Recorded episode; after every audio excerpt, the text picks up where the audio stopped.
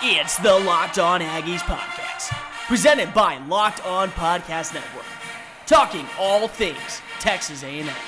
Now, here's your host, Cole Thompson. Howdy, everybody, and welcome back into another episode of Locked On Aggies, presented by the Locked On Podcast Network. Cole Thompson here in the driver's seat, talking all things Texas A&M getting you ready for another weekend full of basketball. This upcoming weekend, Texas A&M will stay home at Reed Arena to take on South Carolina. Frank Martin's team, the team that went to the Final Four just a few years ago, is trying to find a rhythm in SEC play. Maybe against this A&M team with Buzz Williams leading the charge, they could get it. They just started really showing what they were worth this past week against Kentucky. We'll break that down in a minute, but we're going to get you ready and talk about that game. And also, looking ahead at the 2020 Texas A&M season, we're going to do a series where we talk about the good, the bad, and the maybe. And today we're going to focus on the good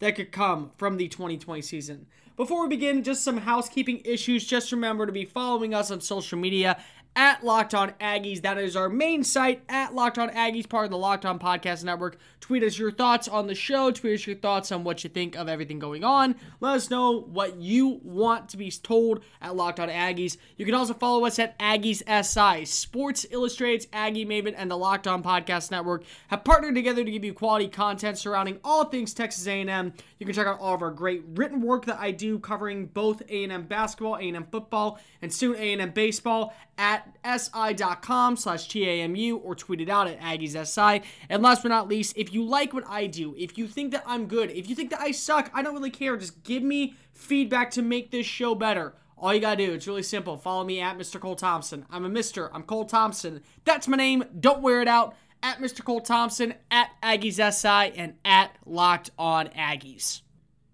As we mentioned before, A&M will be hosting South Carolina this upcoming weekend at home. Tip-off is at noon. That will be featured this Saturday at Reed Arena.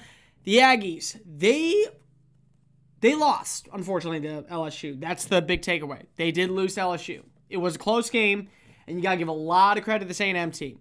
Buzz Williams has them trending in the right direction. And one thing that he's talked a lot about is consistency. He actually spoke about this yesterday, talking about here's a quote uh, having consistency in the month six after what has all transpired, I think that's a good sign. Does that mean we will win a bunch? I don't know. Does that mean we will lose a bunch? I don't know. I can't control the results, but the consistency and what we're doing daily, there's been some momentum. That's been some traction. It's not old guys, it's not new guys, it's not the posts, it's not the guards, it's not the managers, it's kind of everybody. This A&M team in the first year of the Buzz Williams era is improving. They are getting better. And if you want more proof than that, look at the LSU game. Not only did they score a season high of 85 points in an 89 to 85 loss to Will Wade's staff, they also scored 43% of their three pointers.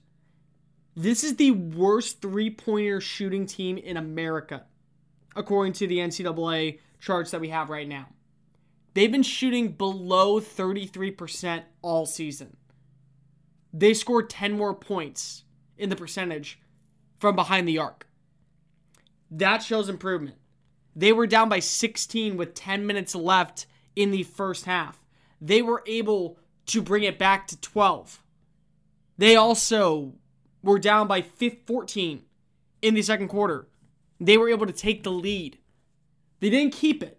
And that's a lot due to Skylar Mays. That's a lot due to the passing attack of LSU and all their dominant offensive play, but you can't take what we saw this past week of A&M against a legitimate powerhouse in LSU, a team that likely will go to the tournament and say that they are troublesome or that they are out of the way or that they're just not a real contender. They're going to be a hard out every single game. And that's what I'm looking forward to this upcoming week against South Carolina. Now, everyone's got to remember that this past week, South Carolina did upset number 10 Kentucky.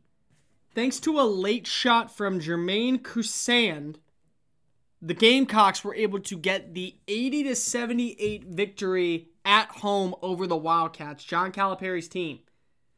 This is a Frank Martin team that has been successful in recent years. They've struggled the last year, and you could say they're struggling this year, especially in SEC play. They're 1 and 2. They got the win over the Wildcats, but they did lose to Tennessee earlier this weekend, last weekend. You don't really know what this South Carolina team is, but maybe a win over a powerful conference of team such as Kentucky, perhaps the number two favorite in the SEC behind Auburn, they're going to be a consistent team now. Maybe they're a late sleeper. I mean, nine and seven is almost the exact same as A and M. They're eight and seven. I mean, they're right there, neck and neck with each other. They both have players who have struggled, and they both have players who continue to make the most of their time. They each have two players seeing over 22 minutes of play. Uh, for for South Carolina, it's AJ Lawson and Jermaine Couisnard. They're both leading the team in scoring. Josh Nebo and Andre Gordon kind of the same thing. Except instead of two playing the back court, one's playing the back court, one's playing the front court for A&M. But you look at this team, I think what's really going to come down to is consistent shooting. If A&M shoots the way they did against LSU, I don't think that this is going to be a problem. This is going to be actually a pretty significant win for the Aggies, and they're going to improve to three and two in SEC play. But if they struggle like we saw some games against like Fairfield and against Harvard and Texas Southern, this is an SEC opponent. They've gotten struggle wins against teams like Corpus Christi and Texas Southern, but you don't get to play that way against SEC opponents and expect to win they're going to have to shoot consistently if they want to be in the running for a chance to win this game. I do think they win this game. I do. I do think that Josh Nebo, he spoke a lot this past Thursday about what he's liked about the offense, what we've seen from this Aggies team improving with the small ball and consistency is getting better. I do think A&M gets this win, but if they lose, we know why. They're losing because they're not going to be able to make that next jump and they're going to regress back to their poor shooting. And if they shoot poorly, this could be an easy win and another monumental win for South Carolina to improve in the SEC and possibly start looking like that team that we saw a few seasons ago, really make a name for themselves in the NCAA tournament. Speaking of teams making a name for themselves, can A&M make a name for themselves in 2020 as legitimate contenders in the SEC West and in the SEC in general? In year three under Jimbo Fisher, we saw what Florida did in year two under Dan Mullen. That's going to be the expectation for Fisher. We're going to talk about that in just a quick moment.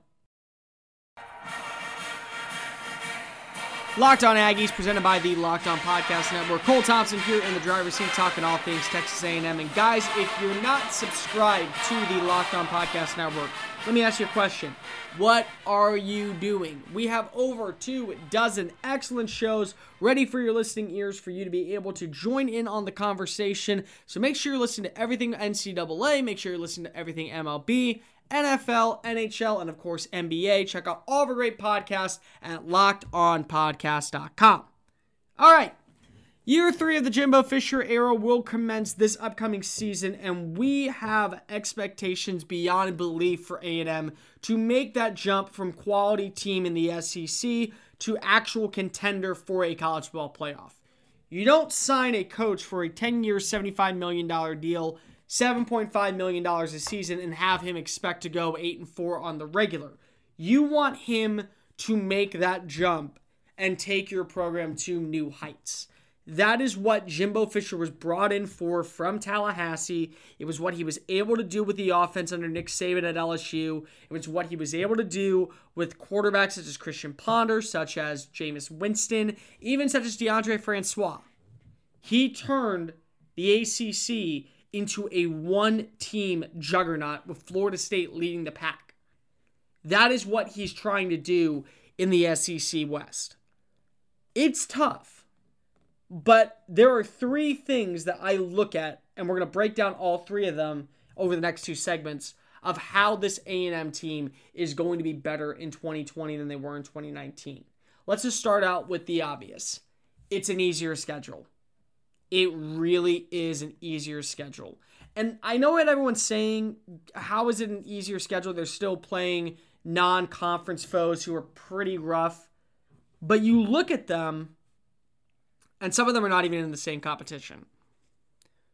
I mean, you're replacing Texas State with North Texas. Seth Littrell is a great coach, and I'm not here to bash on him. I do think that could be a trap game for the points, but it's North Texas versus Texas A&M in College Station. That's a victory. That has to be a victory. Same thing for Fresno State. Fresno State is now going with a new head coach in Kalen DeBoer from Indiana. Ted Bedford's gone. They're completely rebuilding this Fresno team.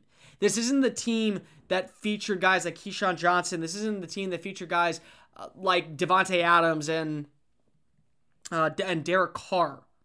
This is a brand new team that struggled in Bedford's last season, and they're not improving right now. So Fresno State, to me, is not going to be a big battle. That should be another easy win. You replace UTSA with Abilene Christian. Abilene Christian is an FCS school. If you lose to an FCS school, that's a problem. And that's that's Appalachian State, Michigan 2007 circa Rich Rodriguez era bad. That's how horrendous that move would be. So, to start the season off, you're playing against an FCS school. You better get that win. That's just a given. And then you look at the big out of conference game. The last two years, it's been Clemson, one of the top teams in the nation. In 2018, with Jimbo, they almost got the victory. Instead, they lost. Clemson went on to hoist the national t- championship trophy this past year. They kept Clemson in check for the first half. Second half, Kellen Mond couldn't get anything going in Clemson. Instead, they fell short. They would end up losing. I think 20, it was 24 to 7. Clemson again. Trevor Lawrence leads the pack. He gets the victory, takes him all the way to the national title. LSU gets the victory. I mean, that's his LSU. They they were the best team in college football this year, and there's no more proof than that than when you hang 45 points up against the number one scoring defense and the number two defense in the nation. And if LSU would have played Ohio State, they would have faced the number one defense in the nation. So they already faced off against one of the top defenses in the nation. They also played against Alabama, another top level defense. Georgia, another top level defense. They they had some competition this year. They were the best team. They replaced that game with Colorado. And this is nothing against Mel Tucker. I think Mel Tucker is one of the smartest coaches defensively in college football. And what he was able to do at the pro level, especially with defensive backs in Chicago, I think was good but he was never going to be a big time name at the NFL level. So you bring him to Alabama. He helped with Eddie Jackson's transition. He helped with all the success of the players at Georgia. He became Georgia's defense coordinator. He helps Georgia get to the national championship. Mel Tucker is a really smart coach. But Colorado is going to be without Steven Montez and Laviska Shenault two of their main offensive weapons. That's a win for A&M. Before they face off against Auburn, and when you look at this A&M schedule overall, this is an A&M team that likely could be 6 0. Abilene Christian win, North Texas win, Colorado probable win, Arkansas at AT&T Stadium. Sam Pittman, the way that their offense is looking, win. Mississippi State. I like Mike Leach. Mike Leach is one of the best coaches in college football, in my personal opinion. He's insane. The air raid offense, Garrett Shrader, what he's going to be able to do. They get Kylan Hill back. Trap game, toughest game so far. I still think it's a win. Fresno State, win. They're 6 0 before they face off against Auburn in Jordan Hare Stadium. If Bo Nix doesn't get it together under Chad Morris, What's this Auburn team like? I mean, you look at Auburn's schedule, North Carolina, that could be a trap game. I really think so. Kentucky's better. Georgia, better team. They could have three losses coming into that game. A&M could be 6 0. They get that win, they face South Carolina. Unless Ryan Hilinski really is the legit deal, they're 8 0 going into the bye week. Ole Miss. I still think it's a win. Lane Kiffin's got some things working for him. I don't see it changing. They're 9 0. Vanderbilt. Vanderbilt's Vanderbilt has so many issues right now, and the fact that Derek Mason was retained means they're either waiting for someone who they really think can take them to that next level, or they're just understanding that they're just not a football program. A&M could be 10 and 0 going into the final two games against Alabama and LSU next year. Alabama could have issues at quarterback. Is Bryce Young the answer? Is Taulia Tagovailoa the answer? Or is Mac Jones going to get the start because he's the veteran and he's shown enough with his 15 touchdowns, 3 interceptions, and over 1,500 passing yards in four starts this year? LSU lost everything. I think LSU is a great program and they're going to continue to be a team to watch for in the SEC. But they lost Dave Aranda to Baylor. They lost Joe Brady to the guy who Dave Aranda replaced at Baylor, Matt Rhule, to the NFL for Carolina Panthers. And they've lost over a dozen players to the NFL draft, including guys such as Justin Jefferson, Clyde Edwards Helaire, uh, Kisan, uh, Kason Liaison, Thaddeus Moss. They're losing Joe Burrow. They don't have an answer there. A&M, their downfall should be 10 and 2. That should be their bottom. That's the cellar. And the ceiling is 13 and 0 with a chance to go to the college football playoff. If everything hits for A&M, they could go undefeated next year. They're a veteran roster. But before we go into that, let's just go ahead, step aside real fast, and let's get ready to talk about some other things that can make A&M a true contender in 2020. We'll be breaking that down in just a quick moment.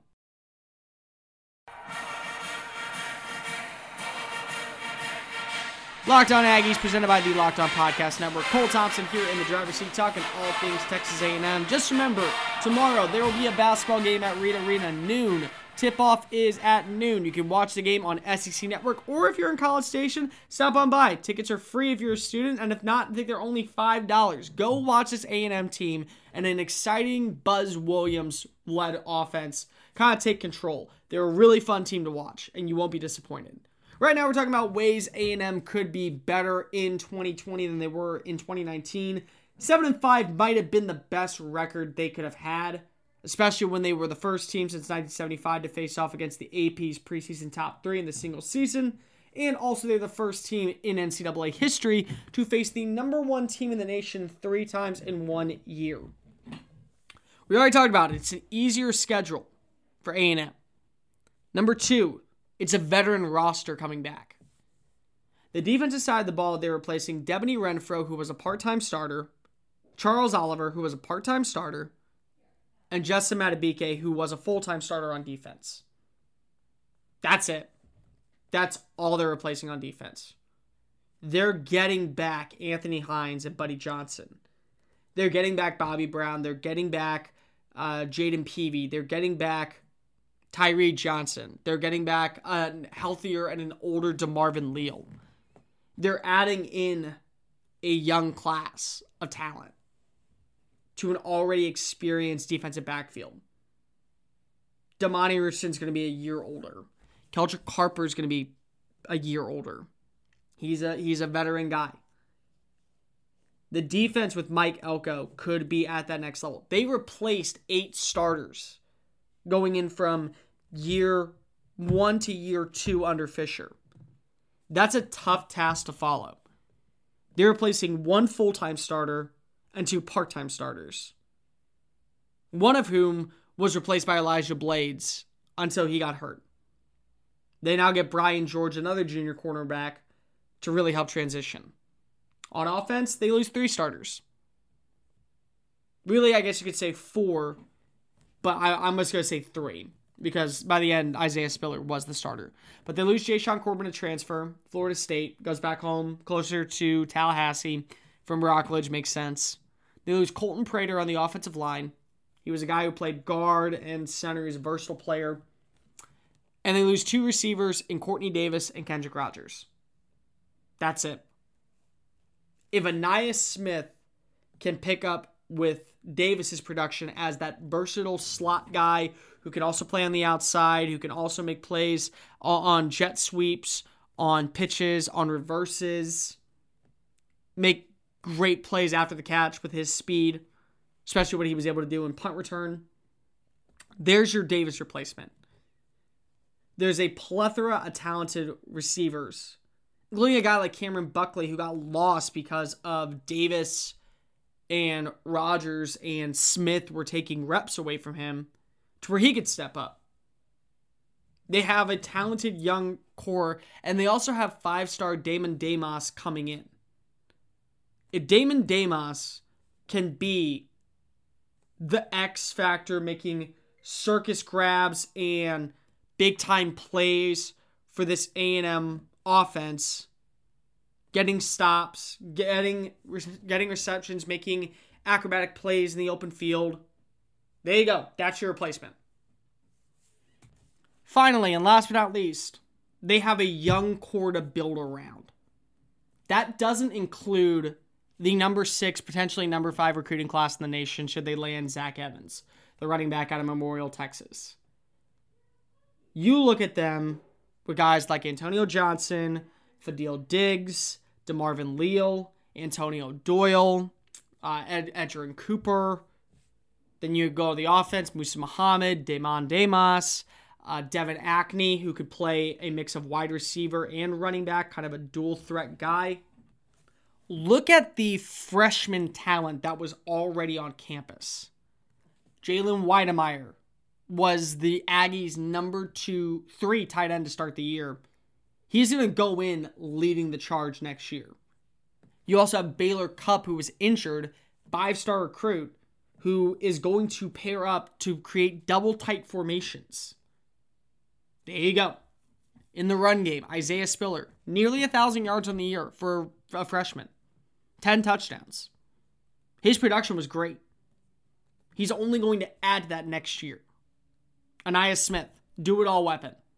He was making plays in special teams. He was making plays at the running back position. Without Cordarrian Richardson, he was the RB2 and he rushed for 53 yards, including that 19 yard pitch that set up for the A&M score that brought them back in the game in the Texas Bowl. Smith's a do it all guy. And he's going to be probably your slot receiver. Or he's at least going to get some reps there during the regular season if he's your backup running back. Then you got to look also at the defense side of the ball.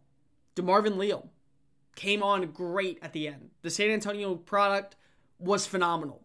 He had two big stops against Spencer Sanders that allowed A&M to solidify themselves getting that win in Houston. They're getting back Demani Richardson in the secondary. That was a versatile guy.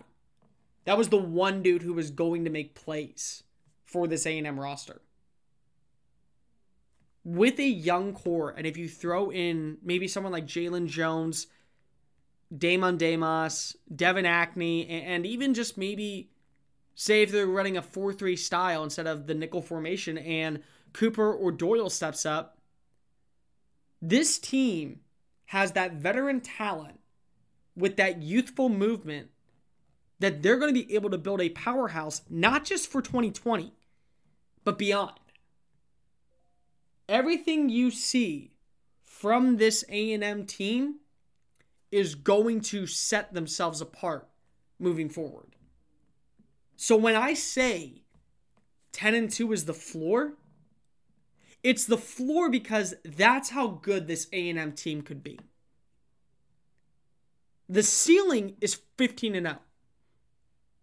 A win in the SEC championship a win in whatever bowl game that they make as one, two, three, or four seed. and then the national championship down in Miami next year. They are good enough to be a national championship contending team. And the expectation in year three for $75 million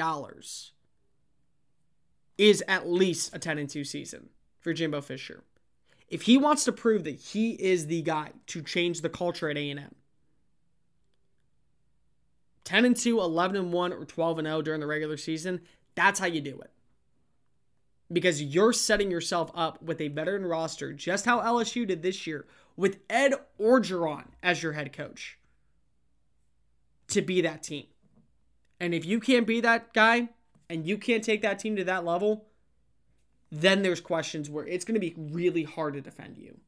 That's going to do it for this edition of Locked On Aggies. Make sure you're following us on social media at Locked On Aggies, at Aggies SI, and at Mr. Cole Thompson. Monday, we will be back. We'll be breaking down what happened in this upcoming game against South Carolina. What were the positives? What were the negatives with this A&M team? And Tuesday, we will be in Mobile, Alabama for the Senior Bowl, watching Quartney Davis and Braden Mann strut their stuff, trying to find out more information on where they could be landing in the NFL draft. We will have some guests on. That's going to do it, though, for here. Make sure you're following us on social media. We will see you Monday. And remember, take him, y'all. This has been Locked On Aggies presented by the Locked On Podcast Network.